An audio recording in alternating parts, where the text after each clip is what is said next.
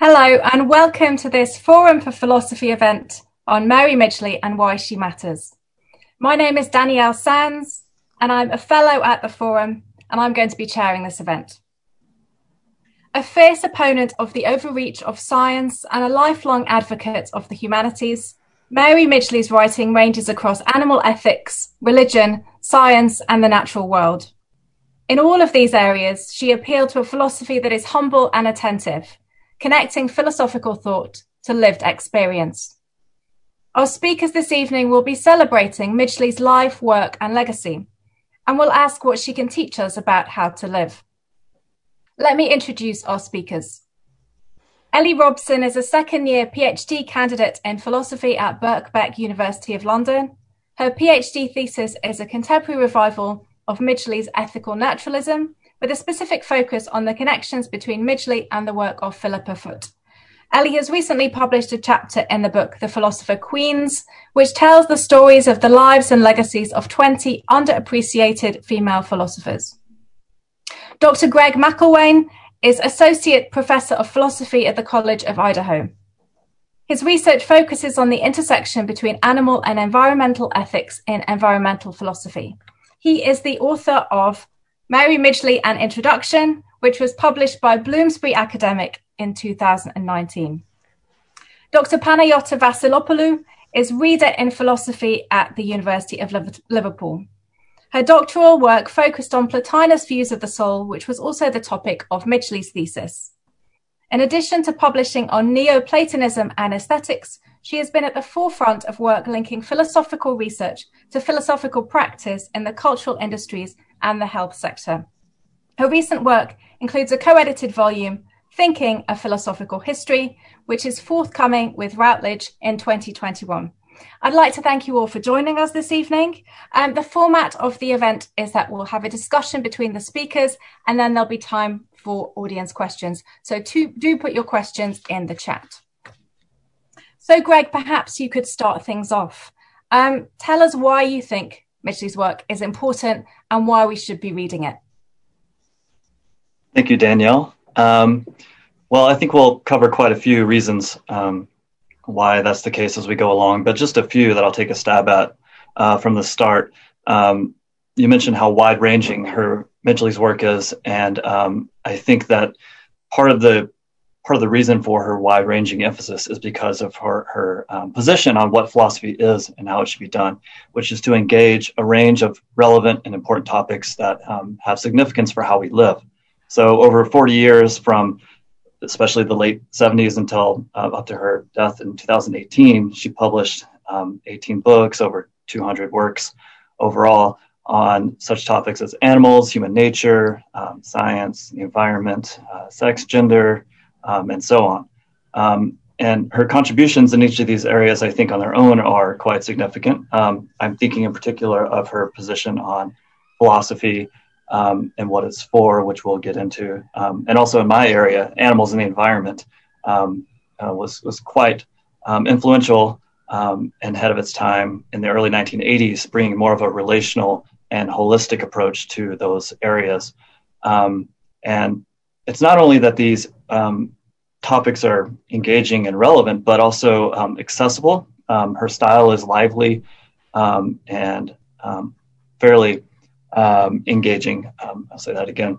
And in that way, she's not speaking to just the usual philosophical crowd, but also a wide, a wider audience of those interested in uh, relevant issues um, who can see kind of the importance of philosophy, not just in academia, but also in the world. Um, and then I think last of all, which I will, uh, I think Ellie in particular, particular will address, um, is her prominence um, and significance um, overall of her voice as a woman in philosophy, um, which is gaining attention and its importance and how that's been overlooked uh, so much over the years. so I think we'll have quite a bit to talk about in those areas. Thanks, Greg. Ellie, I wonder if you want to jump in here. Is there anything you think that Greg has missed that we need to get to? Uh, no, I think that was a great summary from Greg. Um, I guess just a, a couple of things. To, um, that was a really good uh, broad introduction. I think um, just maybe I can say something a bit more specific about how she, like her projects in philosophy. Um, so when I kind of start reading Midgley, I think she sort of has a positive and a negative um, sort of um, well, two positive, one positive, one negative project. Um, she's, as Greg was saying, she's really practical and really optimistic as a philosopher, which I think is really refreshing. She's really interested in like broadening and augmenting our vision of ourselves and our place in the world. So it's like a very holistic philosophy. She's really encouraging us philosophers and her readers to draw connections um, between like various bodies of knowledge um, and to create a better and a broader understanding of human beings and our place in the world. Um, but for Midgley, like the world is very complicated and very muddled, and she is very happy to sit in in that complex muddle. Like she's not, she's unlike other philosophers in that she's not trying to simplify the world. In fact, she she's very against simplifying the world, and that's um, her negative project. Um, but more a bit more about her positive project. She's she's very her methodology, I'd say, is like one of balance. Like she's on, constantly saying to us, right, um, let's not let this sort of um, damaging vision become too dominant in our thinking. Um, so yeah, her negative project is sort of uh, resisting philosophical practices that attempt to reduce the complexity in, in damaging ways. Like she's not saying don't simplify anything. She's saying when it becomes too dominant and damaging, then we need to check up our, our thinking. Um, so for example, she doesn't want us to, to like reduce human motivation down to like one basic thing. Um, like we're basically selfish, for example, has been used in the past. She's resisting like that sort of simplification. Um, yeah, so broadly, she's a philosopher who definitely has her feet like firmly on the ground. Um, she's not what you call an armchair philosopher. Um, she is engaging in um, really pressing issues of our time, which I think is something really important to why she really, really matters now. She's she's really going to be a, a, an important person to look out for, um, as we'll get onto, I'm sure. The environmental crisis, um, the way that we teach our children, what we teach our children about the environment and nature, and the structures that our society are based upon. Um, yeah, uh, so I think she's super important um, for the messy, muddled world, as she would say. Thanks, Ellie. Yota, is there anything you want to add at this point? What, what points do we need to make sure we cover in this discussion? Well, I think, as of course Greg and Ellie already said um, or implied, you know, her work is complex, but I think one distinctive characteristic is that she brings metaphysics and epistemology and ethics kind of all together into a synthesis. And this is also characteristic of the great philosophers in history, or the sort of past masters, if you like, um, that she herself, of course, um, admired and she called uh, volcanic phenomena. So I think she's one of these volcanic phenomena. And I think we should read her because she's really very good. Thank you, and thanks for raising, I guess, this this topic of methodology and approach, which I think we're going to come back to. I mean, is this just just to come back to the point you raised about bringing together these concerns about metaphysics and ethics and epistemology? Was this unusual for thinkers writing at that time? Well, yes, I think it was. I mean, there were, of course, some exceptions, like you know, some philosophers like Wittgenstein, for example, that you know, where um, she admired a lot and have made an impression. But I think mostly it was philosophers from um, already her past, obviously, you know, like Plato and the classic philosophers, and uh, you know, um, Hegel and Nietzsche, and you know, that that sort of people.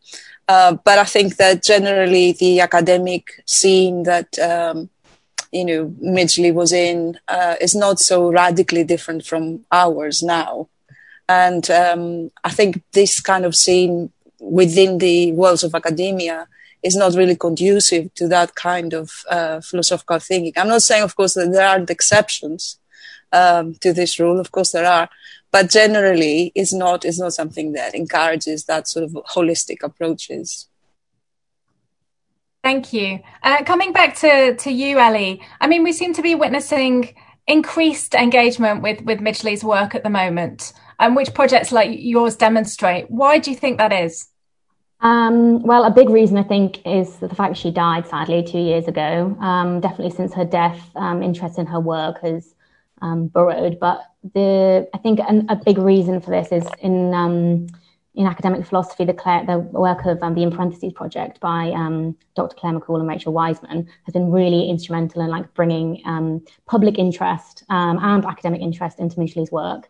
Um, so I'll tell you like a little bit about this project. They're um, a project set up in Durham, which basically theorize a school, a philosophical school for the first time. So Midgley is part of this school, and it's a school of four female philosophers. For those who aren't aware, they're uh, Philippa Foot, Iris Murdoch, and Elizabeth Anscombe. And the project in Durham theorizes that these women make up a philosophical school because they're studying together in Oxford during World War II. Um, and all the men go off to war, and these four women are left. Um, and there's sort of a period in which these women flourish, and it's been described as like a golden age in women's philosophy. Um, so I think a big reason why Midgley's work, uh, the in parentheses project, really has helped to sort of um, bring Midgley into this school because sometimes the three are spoken about and Midgley is left out. A lot of the reasons that we've spoken about already is that the way that she writes quite accessibly, and I'm sure we'll go on to talk about she has a very unusual philosophical career. Um, but definitely this in parentheses project has been really instrumental in bringing her into the quartet or the wartime quartet as they've been coined. And is it fair to say, do you think that, that her work had been sort of neglected before that? Yeah, definitely, especially in academic philosophy. So it's funny because when you're reading Midgley, or like I'm, so I'm studying her for my PhD, and I'll, I'll find her in very funny places. Like she's picked up across lots of different disciplines, like ethology and animal geography and um, social science, quite a lot as well. Um, but she doesn't tend to be picked up as much in academic philosophy. Um, I think she, well, she definitely has been neglected, um, and uh, yeah, for many many reasons. But um, hopefully, um, the work of people like Greg can help to get her more into academic philosophy. Thanks, Ellie. I mean, Greg, perhaps we'll come back to you then. Clearly, you spent a lot of time with, with Midgley's work, and I know um, speaking with her as well. Why do you think there was this historical neglect, and do you think we're really um, beginning to make up for that now? Yeah, I think I think Ellie's touched on the main reasons for, for the neglect, and um, I, there there is perhaps a stigma at times of, of engaging philosophy in a public way that maybe that's that's fading a bit now. I mean, I think the increase of public philosophy is, is probably a good thing on the whole.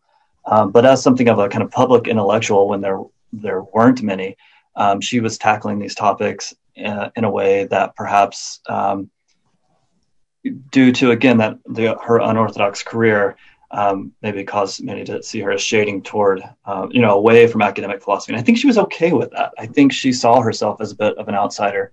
Uh, she didn't write her first book until she was nearly 60. Um, unlike her colleagues from the wartime quartet, um, she didn't go the normal kind of, um, you know, Oxbridge route. She, um, you know, had a family, um, reviewed books, uh, produced some radio programs, or, um, and broadcast some programs, and kind of just did her thing, her own thing for a while until she decided she had some things she had to say, and she really unloaded those when they came about. Um, but a lot of the topics that she talked about, um, I think they have been picked up in philosophy, but it depends on what type of philosophy we're talking about. Um, in my area, animals and the environment, you know, it's not necessarily the most mainstream um, philosophical discipline. Environmental philosophy, I think, tends to also see itself as kind of uh, on the fringe and a bit of you know voices in the wilderness type of approach to things. Um, but I do think she had um, a bit of an influence there on animals and the environment and that's an area that I've been trying to draw attention to because I think she has a lot of, of lot to offer there, in addition to these other areas. Um, but yeah, I think Ellie covered that all pretty pretty well. Thank you. And it seems as if one of the things she can teach us, or one thing she can help us to think about, is the processes through which we do philosophy and the role that philosophy um, plays in our thinking more broadly, in our culture more broadly. I wonder if we could turn to you, Yota, to, to start us thinking about this. So, what can she tell us about how to do philosophy? Well, just first of all, picking on um, you know the, the point of uh, public philosophy that has been raised so far. I mean, I'm not I'm not very happy with that. I am happy with public philosophy. I think I, I am trying to do public philosophy too, but um, and I think it's every, every you know, it's really great for everybody. But I don't think it's a fair thing to say that Midgley's philosophy is a public philosophy versus sort of a proper philosophy because, you know, the canon, what we would describe the mainstream, uh, you know, philosophy, it's actually a very recent thing historically. I mean, okay, it's like a hundred years or so.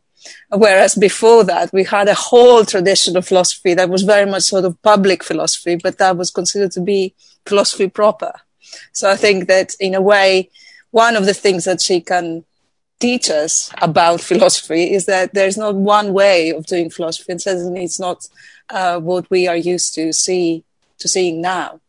And of course, that was also one of the reasons, perhaps, that um, she was neglected, um, as well as other women in other in other areas, not just philosophy, but artists or scientists, or you know, because they tended not to follow this whatever at any time given point was considered the orthodox um, sort of way. But um, you know, all in all, I think we should think that this is a great example. The first lesson we can learn is that we should have an open mind about our own discipline, what it is to think, what it is to do philosophy. Um, so yeah, that's kind of like the starting point. Uh, but for me, the the first book I ever read of Midgley was The Owl of Minerva, and I was uh, fascinated uh, by it, and I really liked that there was this kind of um, first person perspective when she was talking about philosophy. Of course, it's a memoir. Can you just tell us a bit about that book for those of us who might not have read it? Yeah, this is a memoir. It's like her own sort of her autobiography seen through her own eyes. And it tells us everything about her, uh, you know, her life from childhood to, to maturity. And the whole book starts with what she says, um, she says that every book should start with something that somebody feels comfortable to share and who consider something that one considers valuable, important. So she tells us um, two anecdotes about how she first came across the word philosophy. And I don't know if, uh, you know, people know about this, but I, I've always thought they were particularly funny and interesting. So the first was, um, that um, when they uh, moved to um, to uh, Greenford, her uh, father was a rector there, and his uh, her father's predecessor um, was a guy who was considered to be philosophical. So the anecdote is that one day he was um, in his study and he was just looking outside, quietly watching an elm tree, which was um, about to fall uh, to fall down either in the direction of the house, his house, or in the opposite direction. And uh, Mr. Swain didn't do anything other than simply look at it, uh, contemplated it, and the tree fell in the opposite direction. So her father said he was very philosophical. And then later on, when she was um, in school, she was uh, being told off uh, because she was not eating her vegetables and the teacher told her that uh, she needs to be um, philosophical about these matters.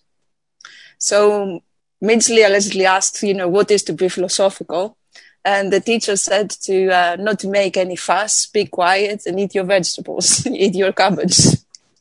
And on both occasions, um, she thought magic, philosophy is like really strong magic. It can prevent you like from uh, sort of having trees falling on you and, uh, you know, you just eat your vegetables quietly.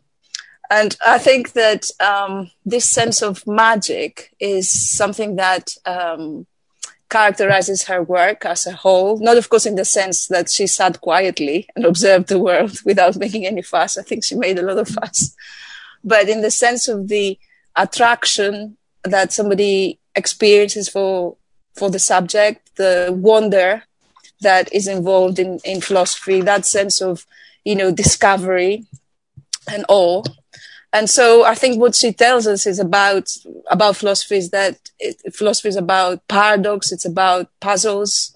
Um, it's about dispelling myths, creating perhaps other myths, um, bridging gaps between, um, you know, sort of us and the world, creating multiple um, world pictures, and that it is important to think about the world as it is, as important as it is to think about oneself, oneself, and the two cannot be done separately. Um, and so, all in all, I think the, you know, in her last book, as Greg, I'm sure, is going to say more about um, what is philosophy for, she finishes that book by saying that um, the most important thing that philosophy does is to make us think about these big questions ourselves and think about ourselves ourselves. Uh, because if we don't do it for ourselves, there's not going to be anybody else uh, who will do it. So yeah, that's what she taught me about philosophy. Thank you. And, and over to you, Greg, about philosophy and how we should do it. Um, yeah, thank you. Yota's points are well taken there. I think um, maybe a shift from public to practical is a good point here um, to bring about then. Um, she sees philosophy as, as, um, as um, certainly important in having this value in itself, but not necessarily being a luxury, but but a necessity, um, and that it has influence on how we actually live. Um, and so she and and this might be something that Ellie wants to say something more about, but she you know has this um, analogy of philosophy as plumbing, which is pretty well known. Um, and the idea is that there are these thought patterns that kind of underlie um, our lives, much like the plumbing, and typically they kind of run along, patchwork together, but um, we start to notice them um, the plumbing and our thought patterns when things go wrong. Um, and that typically is because how we think, again, influences how we live. And for Midgley in particular, it especially it has ramifications in how we treat each other. So um, seeing things, and especially um, she has real, real issues with um, contract thought and this atomistic individualism. And she sees that as kind of um, dividing the way that and fragmenting the way that people see their social worlds and influences the way that people see markets and society as a whole, um, and also treat each other. Um, and and we we'll probably return to that. Um, but it, it, kind of goes across the board into the way that we see animals, into the way that we see the environment, how we apply science, um, how we think about these things, and the concepts that kind of underlie and kind of hang together here um, underlie these things and hang together. How how those things work actually they really do matter, and it's not just a, um, an issue of pure you know you know um, splicing of words to to to get to you know the technical technical problems underneath these things, but actually you know to dig dig into these concepts and see what type of influence they have on our lives. Um, and so I'll, I'll, kind of push that aside for now to just to point out that what she's doing very often as well is looking at how these thought patterns um, give rise to, and then conversely also influenced by um, what she calls myths, which are these imaginative visions for how we see the world. And these these mythic ways of seeing the world um, kind of give rise to the different arguments, the different ways of seeing the world, uh, the ways of um, kind of uh, conversing about how we should live um, that make some ways, um, some arguments, some ways of living seem more realistic or convincing than others. And the arguments themselves may be um, one thing, but what she's saying is that this this this whole landscape, uh, which she likes to call, what she likes to map, right? She says we need to map this imaginative landscape, um, is really where these um, where these positions are really embedded. And so she connects not just philosophy with life, but kind of the work of philosophers within these visions themselves, right? Which is pretty important contribution. And seeing how the, the wider picture, uh, how we zoom in and zoom out of the wider picture can help us to understand kind of our whole kind of thought pattern uh, or ways of thinking and how that how we live. Um, but perhaps Ellie might have yeah, some other things to say. You summed up super well. Um, yeah, I think the philosophical plumbing point. Um, so this is a book that Midgley publishes in 1997, and it's sort of a persistent um, theme that runs through her work, isn't it? Um, again, she's thinking about these myths. She's thinking about the concepts that run underneath our um, our culture and our society. Um, and Greg picked up on this social atomism, which I'm, i think we'll go on to talk about in a little bit. But that's a really uh, a point which Midgley really wants us to pull against. She wants us to see ourselves as um, beings who are social beings, beings who have um, bonds with others in our lives. And this, maybe going back to a point Yota made earlier about the um, the canon and the proper proper object of philosophy, as we'd say. Um, in the history of philosophy, we're sort of encouraged as philosophers to, to work alone in isolation um, as individuals, um, away from our family. Usually, a PhD student is pictured as in the room by themselves in isolation. And perhaps um, the, the pandemic has, has really brought to light that this, uh, this myth is quite harmful. Like, we do need to live in a society where we can depend on people around us. We are uh, as as says, we are social animals. We need um, we need culture. We need our family. We need our friends. Um, so bringing this back, um, the job of philosophy for Midgley is is a, um, a shared endeavor. It's something that we need to we need to like share our our concepts. We can't just be um, isolated individuals pulled away. So for Midgley, and maybe her domestic life sort of, um, I think, really contributes to her idea of what the proper object of philosophy is. So we're not isolated individuals that um, sit alone like um, Descartes it's sort of she's criticizing him quite a lot, but he, his his contribution to this canon is the idea that the mind and the world are are separated. So um, with reasons and causes, and we are very alienated from the world. Midgley's philosophy like flies in the face of of that idea of us being alienated and says, um, no, we are we are beings in the world. We're in the beings in the natural world, but beings in communities and in societies, and we really need to.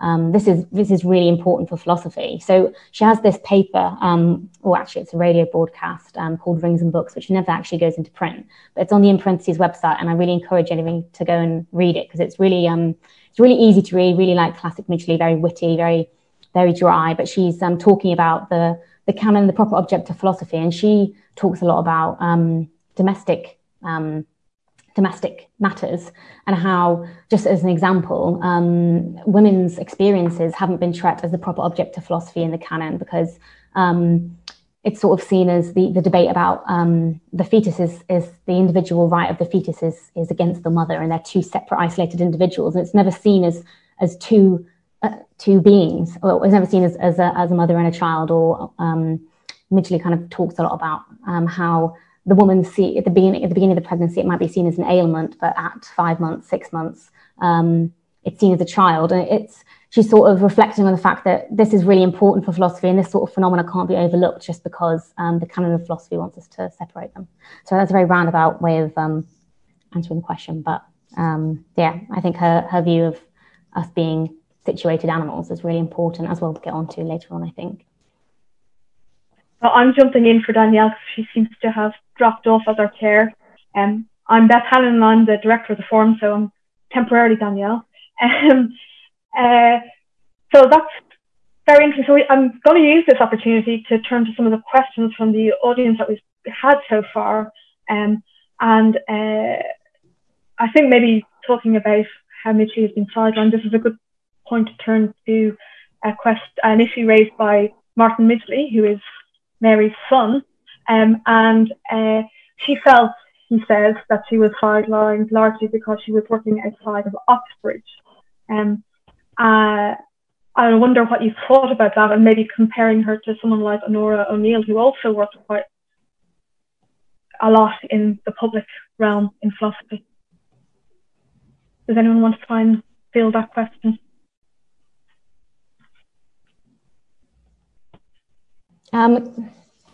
sorry, can you just repeat the beginning of the question? Is it? Did you say Oxbridge? Yeah, that she was maybe excluded. she'd been excluded historically from mainstream discussions of academic philosophy because of her position outside of Oxford. Yeah, so yeah, because you have Newcastle, right? Of course, yeah. So Midgley, um, just to give people a bit of context, she left Oxford after she graduated. They all went to Somerville College. Um, and she took a bit of an unusual career path for an academic philosopher. She left and she had children and she had a um, a domestic life. A, she took care of her kids. She brought them all up um, before she started, as Greg said, before she started publishing. So she moved up north. She was lecturer at Reading for a little bit, um, but then she lectured at Newcastle um, with her husband uh, until the mid 1960s. So I would say, unlike uh, I've been looking at a lot of Philippa Foot recently as well, who had a much more of a typical philosopher's academic career. So she published like a steady stream of articles. She got into debates with R.M. Hare, who became a very um, who's a, one of the um, famous philosophers around that time. Um, so I think that definitely did contribute to her neglect the fact that she might have spent her life further up north and stuff was going on in Oxford, um, which was then seen as a more prestigious place to do your um, philosophy degree. Um, yeah, I think that's definitely contributed to her neglect, but definitely shouldn't have. Do you think that that's a problem that persists today in academic philosophy? Do you think that someone, a new Midgley, would struggle to emerge under these the same kinds of conditions? I think it's likely. I would say, um, um, especially you know, kind of bursting into the scene or into the scene um, at, at, almost 60 is, is um, a great thing, uh, but not especially common.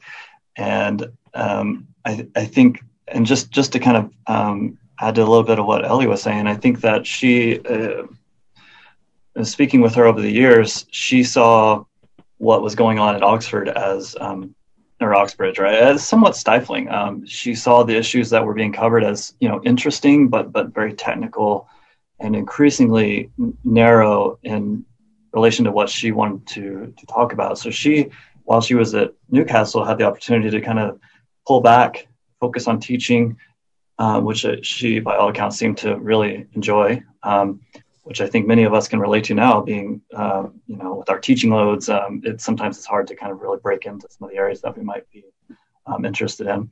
Um, but also, she was able to pursue this, especially this interest in human nature and animals, and just really delve into you know animal studies, ethology, in ways that weren't um, probably wouldn't have been open to others. And she talked about how um, you know, in interactions with especially like Philippa Foot over the years, you know, they would they would meet and talk about things, and Philippa would be talking about this and this and this uh, particular what you would call the the Oxford orthodoxy, and um, you know, Midgley would would talk about human nature and this or that issue, and and and she she would mention how you know Foot would just kind of be like, why are you talking about that? You know, just kind of that's just that's not what we're doing right now. So um, I think it's a combination of things that you know, led to her eventual, um, you know, arrival in a way that people were very receptive to. Um, and and that combination and and that ability for people to get their voice out there on a topic that people see as relevant, I think, is always mm-hmm. there. Um, and maybe there are more venues to do that now, which is which is a good thing mm-hmm. in some ways, but also not in some other ways, um, as we probably all realized on Twitter. Um, so yeah, I mean, I think that it's always it, yeah, philosophy is hard to be heard in, period. So. but I think there's an issue of uh, motivation as well. I mean, what interests somebody. So I, I suppose mm-hmm. that if Midgley wanted to to have a, an academic career in the sense that we understand it now, I'm sure she would have been able.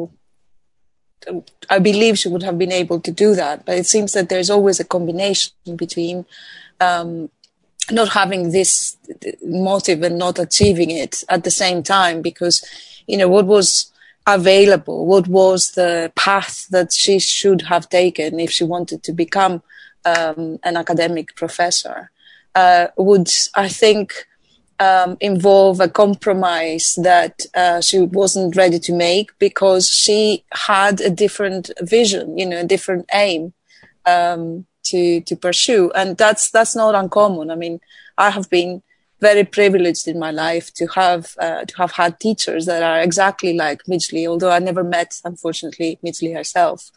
But my first professor in Greece, um, who is a, a, very prolific author, just like Mary was, um, has never had a proper academic post in Greece.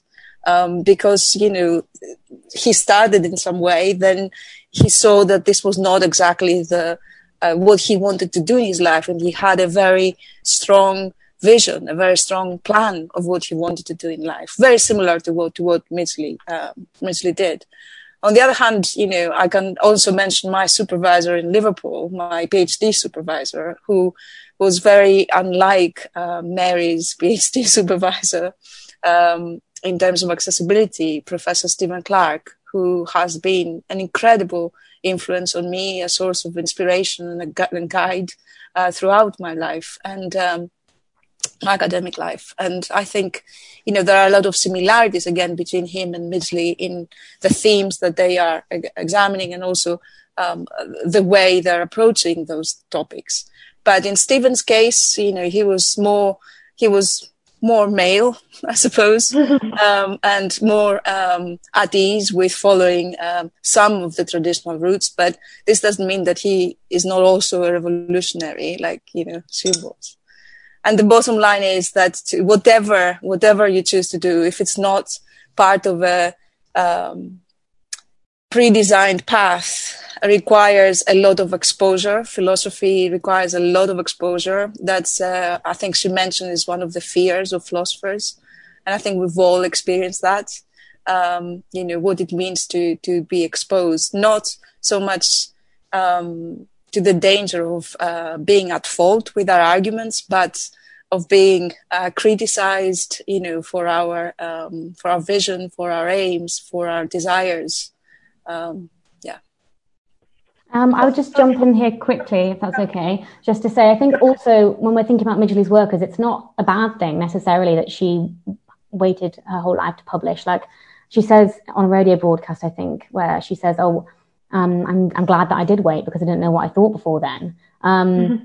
And so she started publishing when she was 60, and then you have this body of work, as Greg said at the very beginning, 200 books and pamphlets and leaflets and radio broadcasts. Like she's on Women's Hour, she's on the Moral Maze. Um, but it's all so holistic. Like you read Beast and Man, which she published in 1978, all the way through to Why Philosophy, What's Philosophy for 2018.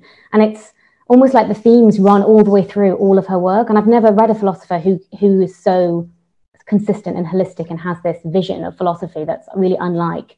Um, she doesn't ever do any U-turns. Like you get this quite a lot in philosophy, like it happened to Philippa Foot, where they turn around and they say, "Oh, I was I was wrong about this" in the middle of their career. So you have like Wittgenstein, early Wittgenstein, late Wittgenstein. Midgley is um, just very clear in what she in what she wants, and I think that's actually a, a really good thing. And maybe it's not a typical philosophical career, um, but it's definitely uh, to be praised. Wonderful, and maybe we could move on from talking about her life and career to some of her actual ideas. Um, and uh, I'm thinking about what she wrote about the nature of the self and the role of the human I thought maybe you could take that one and then I'll step away. Thank you, Beth. Sorry, everybody. I had a complete disaster with my Wi Fi and I'm now tethered to my phone. So fingers crossed this will hold out. Um, what did I miss? We solved it. We're just going to talk about the self, I think, um, mutually in the self. Do you want to kick us off, Ellie? Um, I actually think that Yota should kick us off with this one because this isn't my clear area of expertise. I think historically, we're going to take it historically. so I, uh, um, yeah, of course, she has a lot of things to say about herself and, and the world, but um, I want to um, sort of talk a little bit about her first steps that I came to uh, to know fairly recently. Um, and this is, you know, when she started doing uh, her PhD that you mentioned on Plotinus, which she never finished. Um, it was in 1947, I think. Um, and she stayed in Oxford about a year, um, and she did some some work there. And um, I also did my PhD um, on Plotinus and his doctrine of the soul. And so when I met uh, Rachael Wiseman, who is uh, my colleague and uh, mutual friend, she told Mary about it, and um, then Midgley agreed to hand over to me um, the archive. She had like a box with everything she had done during that year, and so Rachael came to my office like bearing gifts. Uh, and later on, I met uh, also David, uh, David Midgley, who was very kind and um, you know, sort of um, gave me some insight into that material and how um, Midgley related to it because I have to say the question that was on my mind basically when that was given to me was um, why why read it and are we allowed to do anything with it? Uh, a kind of student work that she never published herself, although she published so many so many other things. And most inter- more interestingly, she never returned to that work. She hasn't. I don't think she ever read Plotinus um, ever again she uh, I, I, was able to find only two references to plotinus in her whole uh, corpus and in fact the the second one is only an indirect reference to somebody else who comments on plotinus so it I think that tells us everything we need to know about the process of doing a phd and how traumatic it can be yeah like, like i mean i think from a um, from the point of view of philosophy we are talking about before, it's very interesting because it shows you that there are so many paths in life and you can develop in so many different ways. Whereas kids, even my, do- my daughter's age, she's 13, feel that they have to have a trajectory like from, from primary school all the way to, I don't know, retirement. And it's like the same linear kind of process, but the, the mind and our life doesn't develop in those ways. So it's interesting to see that. But, um, also I think it's, it's also interesting to see whether, I mean, she mentioned at some point that she had, uh, in one of her interviews, that um, in her life there were a lot of missed opportunities, and um, her study on Plotinus was one of those. So um, I wanted to really see whether it was a missed opportunity or whether, despite evidence to the contrary, um, it found its way within her development and her work.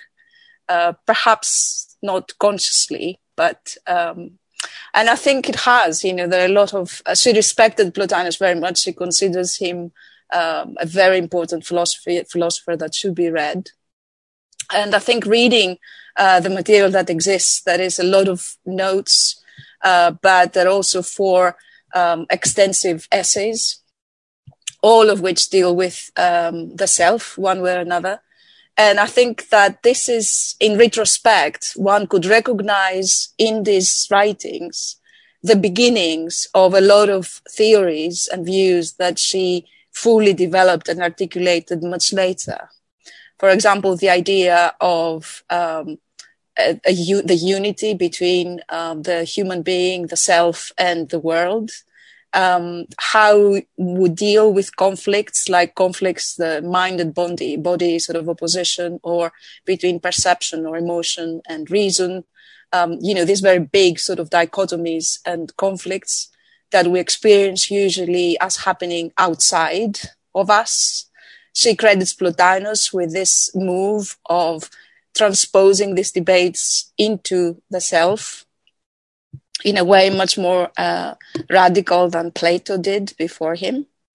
And um, she sees in Plotinus uh, the beginnings of um, the inner world and what it would mean to see things from sort of inside out, as it were.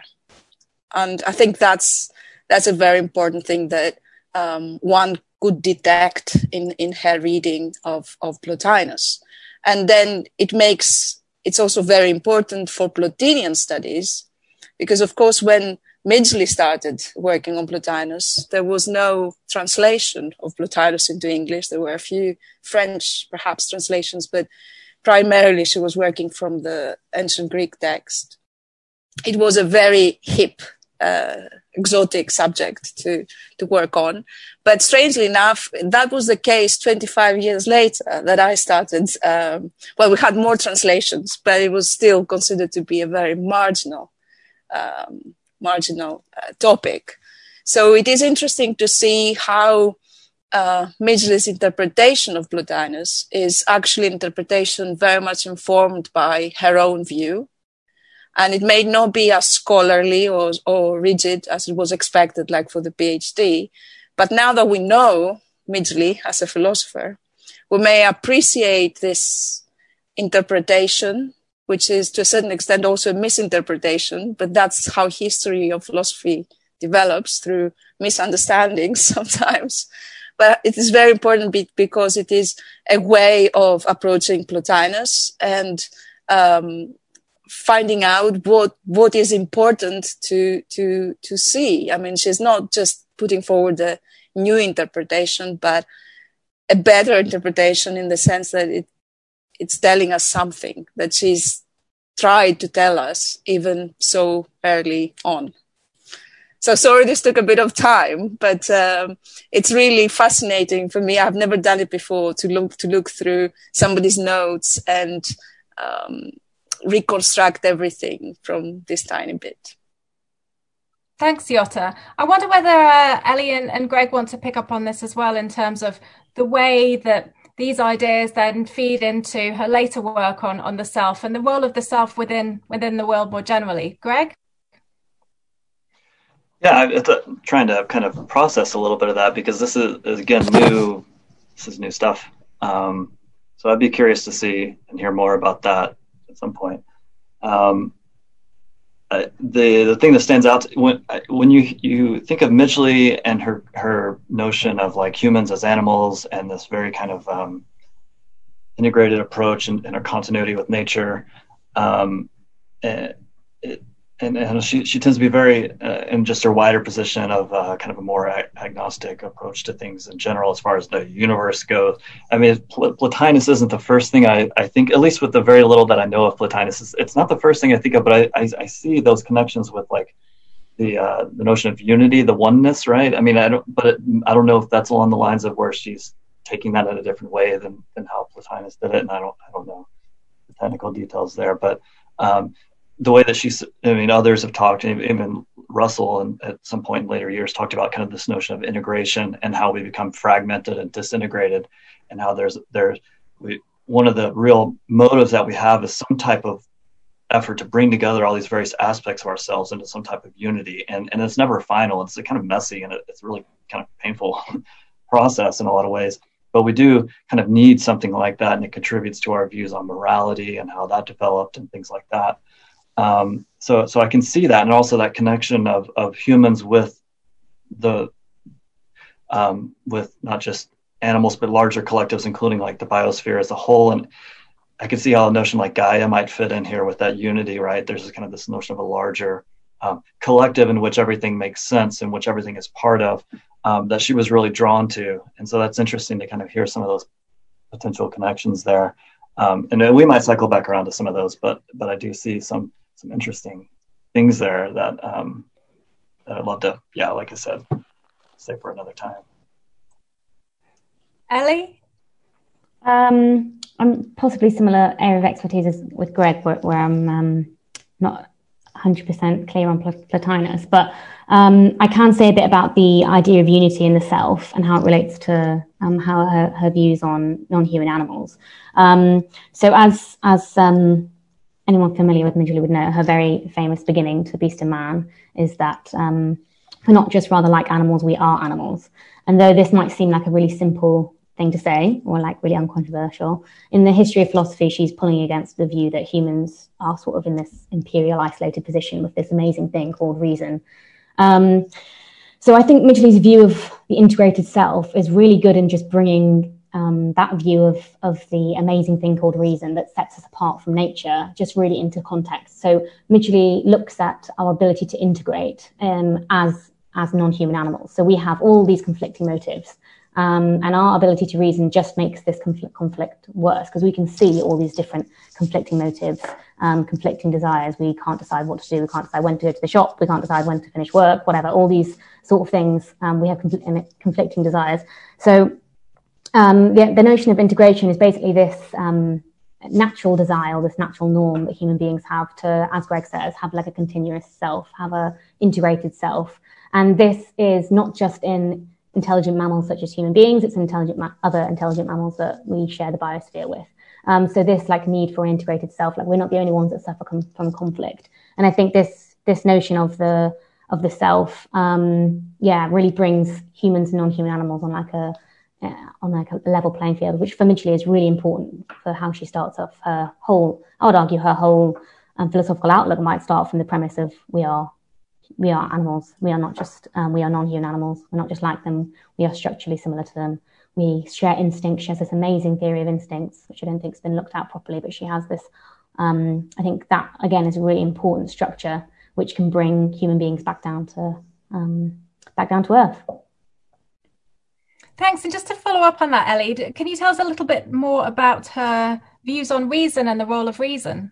Yeah, absolutely. So um, for Midgley, she looks a lot in this chapter, middle chapter of Beast and Man, um, which I think is the core of that book, um, on being human as well as rational, aptly named, um, on being human, on being animal as well as rational even. Um, so here she kind of she kind of brings reason and feeling, which in the history of philosophy have been um, kind of put into dichotomy, put into contrast with one another, especially through um, thinkers like Kant, um, who just wants us to be purely rational beings. Um, so Midgley claims that feeling has um, educates and informs our decisions and our actions and our thoughts just as much as reason does. Um, so although we have this thing called reason for Midgley, we need to look at all the other faculties um, which which make our form of life as human beings. Um, so reason isn't looked in like glorious isolation from all the other faculties that we have. And yeah, she wants to um, basically look at us as as human beings. She wants to study us as animals of like absorbing interest, just like any other animal. And this um, ability of us to reason is just one of our other faculties amongst lots of other. She still claims it's important. She doesn't want to say to us like reason's not important. Um, obviously, it's important, um, but um, it's sort of more of a tool of us to organize our um, our motives and our um, yeah thoughts and feelings. Thanks, Ellie. And perhaps we can come back to, to you, Greg. And, and you, you said that you know, the work that Midgley was doing about non-human life in the 80s sort of preceded this, this big turn in sort of environmental thought and animal studies that we've seen in the last sort of 10, 15 years. Can you give us a sense of what she was saying and doing um, that, that felt so provocative and challenging at the time?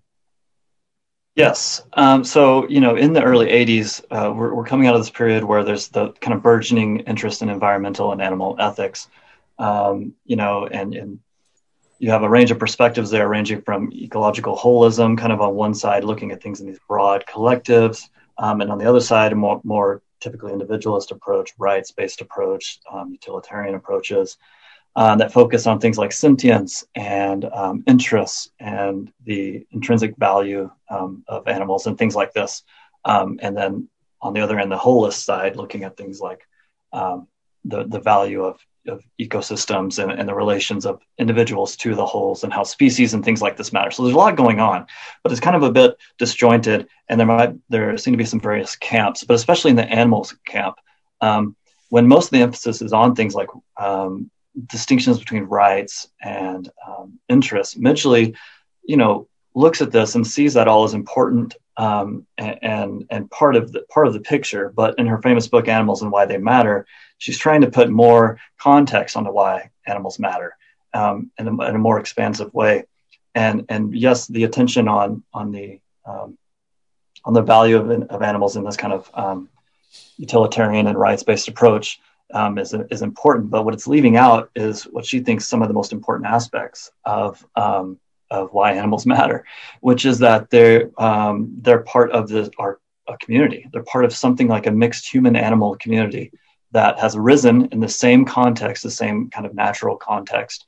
Um, and so when she talks about things like the mixed community, it, it's kind of this larger sense of, of human animal continuity with nature and how um, it, uh, we have always lived amongst animals. Um, our languages, our, our, language, our concepts, our values have, have kind of um, have, have risen, but also have given have have kind of developed their content in the context of these mixed human animal communities. Um, so, and this is, can be pretty broad and abstract in the sense that we've always lived amongst animals, um, and that can kind of point toward that that continuity with with animals as a whole. But also, it can kind of boil down and, and zoom into more concrete communities in which humans have always lived in um, close relations, not just um, in an abstract sense, but but even emotive uh, emotional relationships with animals, uh, much like we've lived with other humans. And so what she what she does is draw attention to animal subjectivity, um, their social lives, um, their relations with each other, but also our relations with them, and how if we think of community as something, especially human community, as something important, as entailing uh, thing, entailing sets of obligations and claims that arise amongst a community, um, we should probably also be thinking about animals as part of that community as well. And once you start going down that road, you can also go a couple more steps and see how we're kind of part of this larger um, natural community, this life community. And that's where, you know, she'll invoke things like Gaia.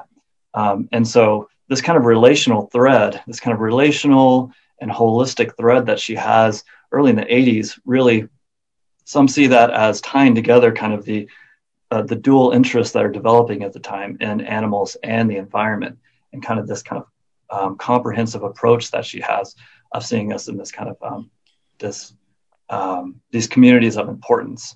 Um, and you know, I don't want to I don't want to bog it down too much and get too too technical there. Um, but then she starts to then um, yeah, I don't want to I don't want to uh, to go too far, but she she she talks about how claims on behalf of various entities, both uh, uh, animals, individual animals, but also collectives, can actually coalesce when we think in these more relational and communitarian approaches which shifts things from looking like purely utilitarian or rights-based approaches to perhaps a more she thinks more pr- pragmatic and pluralistic approach to how values are worked out and adjudicated within communities.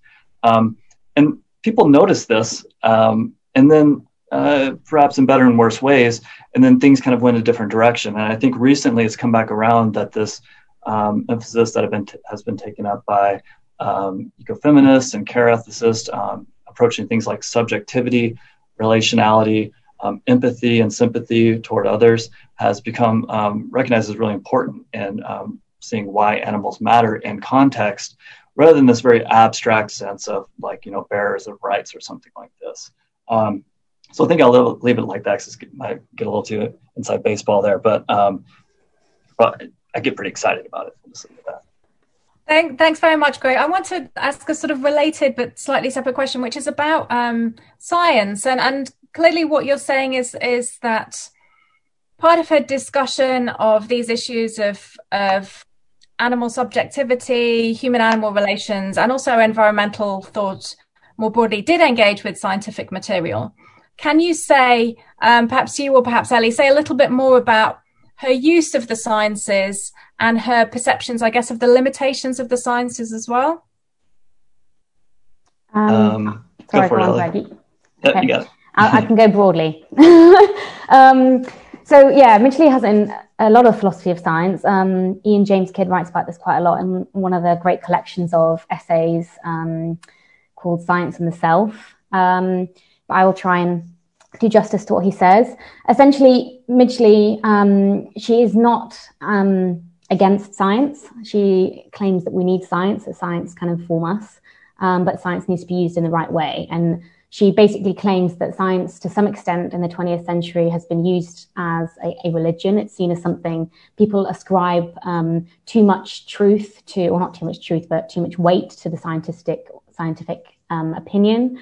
Um, and it has become maybe one of these myths, which we spoke about a little bit at the beginning. And Mary's philosophy is a lot to do, she might be called a myth buster, where she claims that when an idea becomes overgrown or damaging, we need to use philosophy to kind of pull it back and remind ourselves that it's not the all, be all and end all. So essentially, her view of um, science is that sometimes um, scientism, she calls it, um, becomes overbearing and um, pernicious to our to our thinking. So Midgley's philosophy, if I can just say, um, maybe slightly a little bit off topic, but she, um, I, I, think she's an ethical naturalist, and she doesn't just want to be a scientific naturalist, which is basically the view that we can explain all of morals and all of normativity through um, the uh, the strictly modern sciences, so physics, biology, and chemistry. Midgley wants to claim that we can explain um, natural norms, we can explain morality through um, many more sciences, not just the strict sciences, which she is that's what her criticism is against. She claims we can draw again on lots of different disciplines, and we should draw on different disciplines.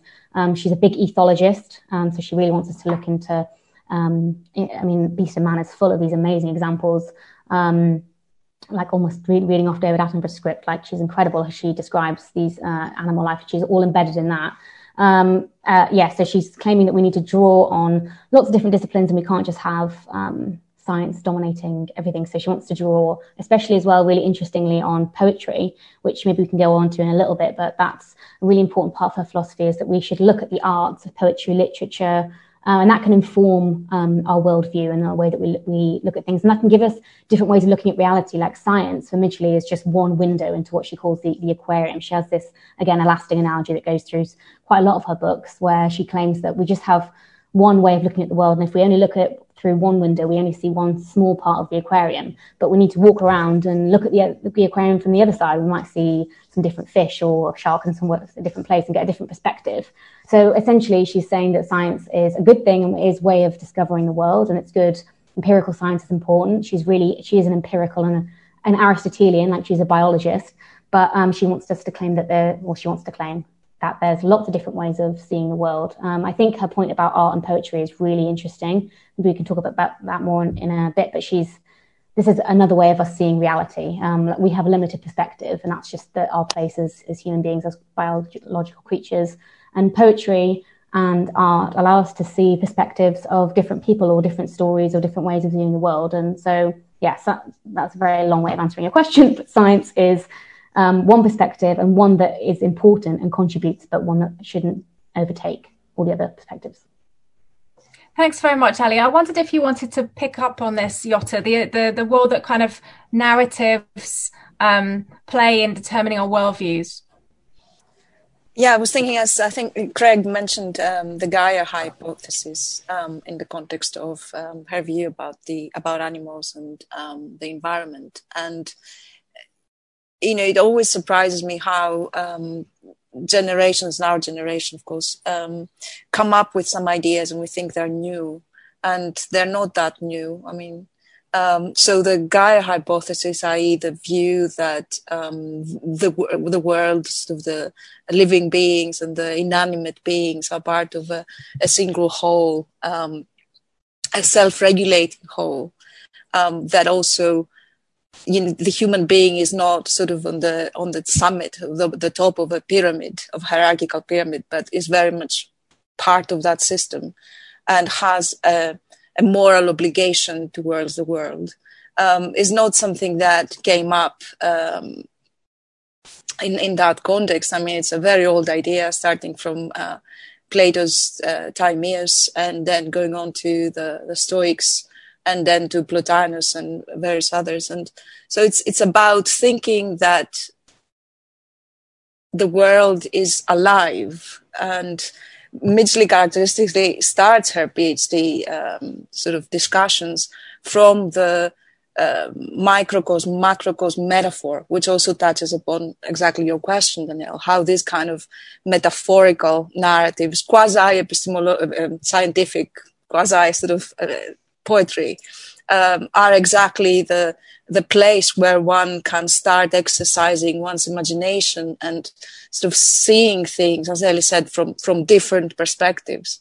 So within the macrocosm, microcosm sort of analogy, what is strange is that um, each part of this macro world is also a world in itself. So, you know, Plotinus would say that each one of us as a human being is a small universe, but we are part of a universe as well. So anyway, this has interesting also political uh, kind of connotations, if you like, but for the purposes of, of ecology and our place in the world, I think it's a very interesting exercise to see how these two relate. And if you really make, say, each part of a whole also a whole, and also give that part which is a human being a moral duty towards towards the whole and the bigger whole then i think you start seeing the importance of um, you know ecology and sort of animal rights and all these things um, within that context. And i think it's it's it's it's very important to do that um, in Midgley, but more generally. So i think yeah that's a very good uh, metaphor. Um, not a myth, as Ellie mentioned, sort of a dangerous myth, but it's a very good image uh, to to meditate on. Thanks, Yota. I want to fit in some some audience questions now. I know you've had some already, but we've got lots of interesting ones. It's a question from Verity Burt um, about Midgley's kind of current influence on on on things on scholarship and new materialism, for example. So things like um, Donna Haraway, Jane Bennett. I mean, when you were talking, I was thinking about ideas of entanglement and relationality. Um, do you want to maybe comment, Greg or Ellie, on, on that influence at all? I can say a little bit. I mean, I, I see it. Um, I know there's been, I think this might be one of the areas where I, have spoken at um, conferences or whatever, and people have um, cycled back around to the question that came up earlier of um, you know why why do we not hear more about Midgley in certain fields um, because she seems to be have her fingerprints all over some of these areas. Um, as I was mentioning, still kind of coming down from that animal question a minute ago. Got pretty excited about that, but um, that in particular, right, the animal area um, and and other areas where yeah, there there are more a movement, a push pushing away from kind of more liberal individualist approaches towards more relational approaches, um, and how that how that might manifest in different fields, especially uh, as I mentioned, ecofeminism and, and care ethics, um, but also others. Um, and I think you will often see, um, you know, references to Midgley. You'll see eh, often not a, often not dwelling, but but she's on people's radars. I think um, very often in these areas. Um, I think her influence is there and can probably be seen, and you see her featuring in the work of, let's say, someone like Val Plumwood. Um, and, uh, you'll see just the appropriate, you know, kind of um, nod here and there. Um, but perhaps not in an especially heavy way. So um, I think I think she's there. I think she's, and you can hear echoes of Midgley. And sometimes you're you you'll you're reading something and you, you flip to the bibliography or the notes and you're like, uh, is there a Midgley reference here? Because this sounds a lot like her. Um, but you don't you don't see it as much as you, you might think. You know. So so maybe Ellie. Um, I think I can definitely empathise with what you say with um, thinking that you're reading Midgley and you're not reading Midgley. I think it happens a lot um, with the environmental discussions.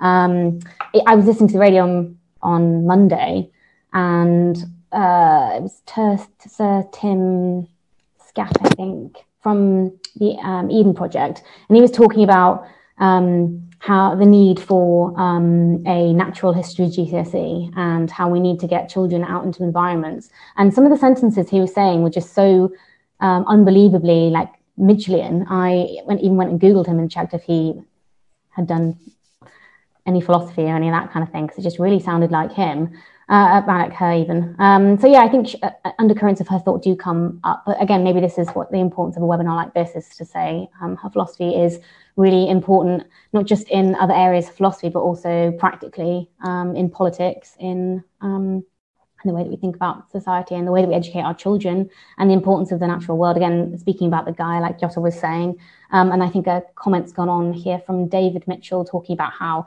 the Gaia is um, is a is a myth that Midgley wants. It's a, but it's a, an important myth, a myth that we need to um, maybe tell our children and the next generation coming through. We need to have more of a, um, a sort of Midgelian outlook on the environment. I think. Thanks, Ellie. Um, I have another question from Erik L. Peterson about um, holistic criticisms of holistic philosophy of biology. So, one of the criticisms of holistic philosophy is the idea that it tries to smuggle in a more or less traditional religious sentiment. Is there a way to defend Midgley from this charge of sort of crypto religious philosophy? I I can probably I can try to tackle that. I've talked to Midgley about this, um, and she has always she's she's been favorable toward more organicist visions of nature because they're direct counters to this more mechanistic Cartesian view, and she sees a whole range of probably allied attempts to bring about organic visions as being useful. And the, the Gaia one, I think, is one that was ready at hand, right? It's just, it's just kind of there. It's vivid it touches on all the features of what makes myths um, significant. And so it is a counter myth, right, um, versus more atomistic, mechanistic approach. Um, but she sees it as a as a as a myth or you know something along these lines. Um, a useful myth. She's used the terminology of a useful myth, which sounds a bit like Plato, right?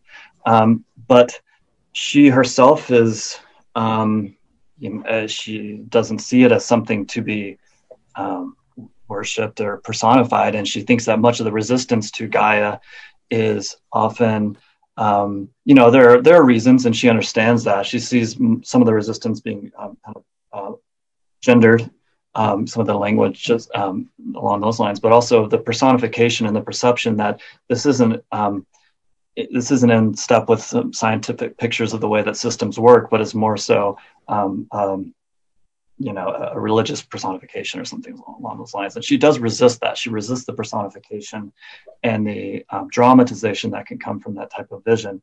So i mean i think she can be defended um, in those ways in the sense that that's not what she's trying to smuggle in. She's not re- religious in that sense. Um, she sees it as again a, a countervailing myth as opposed to a um, some type of unifying religious force. But if it can in some way bring about better action, better treatment of the way that we interact with the world, I think she sees that as a positive thing. But that, that again is how it is fulfilling the role rather than um, be, being elevated to something as a, a, a religious um, thing to be, again, idolized, worship, praise, personified, um, and, and, that goes across the board for religions, as she's you know regularly noted as fairly agnostic in her position overall towards um, toward religion. Thanks, Greg. We've had lots of questions about crisis. So, questions about Midgley's work and um, the ways it might speak to the current climate crisis, the degradation of the environment. There's another question about um, COVID 19 and what it tells us about human nature and our relationships with animals and the environment. Um, perhaps we could kind of group those together. What, what can, how can her work help us to respond to some of these moments of, of crisis that we're experiencing? So, Ellie or Yota? Um, I can tackle the environment question. Um, is an environmental philosopher. Um, she, she's really ahead of her time doing this. Um, uh, in in one of her books, she she uses the phrase um, "the bad news is our house is on fire," which has obviously become like a really famous, global, renowned um, theme that Greta Thunberg talks about. Um, but Midgley's philosophy is really important, uh, environmental philosophy. Um, I have a quote here from her actually. Um, this is in her book Science and Poetry. She claims, We did not expect the earth to, the, earth to be vulnerable, capable of health or sickness, wholeless or nor injury. But it turns out that we were wrong. The earth is now unmistakably sick. Um, so I think Midgley's environmental philosophy, um, and as I was saying, earlier about um, how we teach our children about how to treat um, treat the environment. Um, this also links into uh, the COVID nineteen crisis. Like it's been quite a phenomenon that people who have gardens, people who have balconies, are much better well off and much um, are coping really better than people who don't. Like people are seeking um, the environment, they're seeking green spaces, um, and this has been something that has really been brought to light by the pandemic because we've had this curtailed, we've been forced to stay inside, we've not been able to go outside. So Midgley talks about the idea of having like um, awe and reverence for the natural world, but this isn't in like a romantic way. Like obviously the, the pandemic's been awful and um, it's it's easy for enough to, for us to sit here and say, oh, we should have all for the natural world. Um, but I don't think this is such a like hippie romantic notion. Like I think she's sort of saying that we need to place ourselves back into the natural world and again get rid of this like um, this myth feeds back into the idea of this this myth of the the atomized individual. We need to put ourselves back into the natural world um, because the the worrying thing is like if if the next generation comes through and they feel themselves being alien from the natural world, um, there's no way we're going to solve the environmental crisis. So this Gaia myth is is a useful myth, as as Greg says, and it, it's something that definitely the pandemic has brought to light. Thank you. Yota, I wondered if you wanted to come in and, and talk a little bit about Midgley's use in times of crisis. Well, obviously there is an environmental crisis that is getting really very serious and it's we really need to do something about that. But I think that what we should understand is that the environmental crisis again, you know, in the context of what we were saying before, is not just something happening to the environment, which is sort of out there, but it is also uh, an intellectual crisis that we are experiencing. And I don't think that it is possible to find any solution or any treatment to the environmental crisis if we don't address it also in the context of our intellectual crisis, because the two things go together. And the that which unites them is morality. So, um, you know, at moments of crisis, you know, as Ellie mentioned very, very early on in the in the discussion, like you know, the COVID uh, pandemic we're experiencing, we sort of reappreciate uh, primarily v- value, and I think these ideas that are central in the uh, Gaia hypothesis, but more generally into sort of Midgley's work and her stand um, her take on evolution, for example, is that um, ideas like cooperation and uh, love and friendship and um, altruism are very, very important. And they are not in competition to um, evolution, but they are very important parts of it. Thanks, and I think that's a really positive way to finish. I can see it's 1914.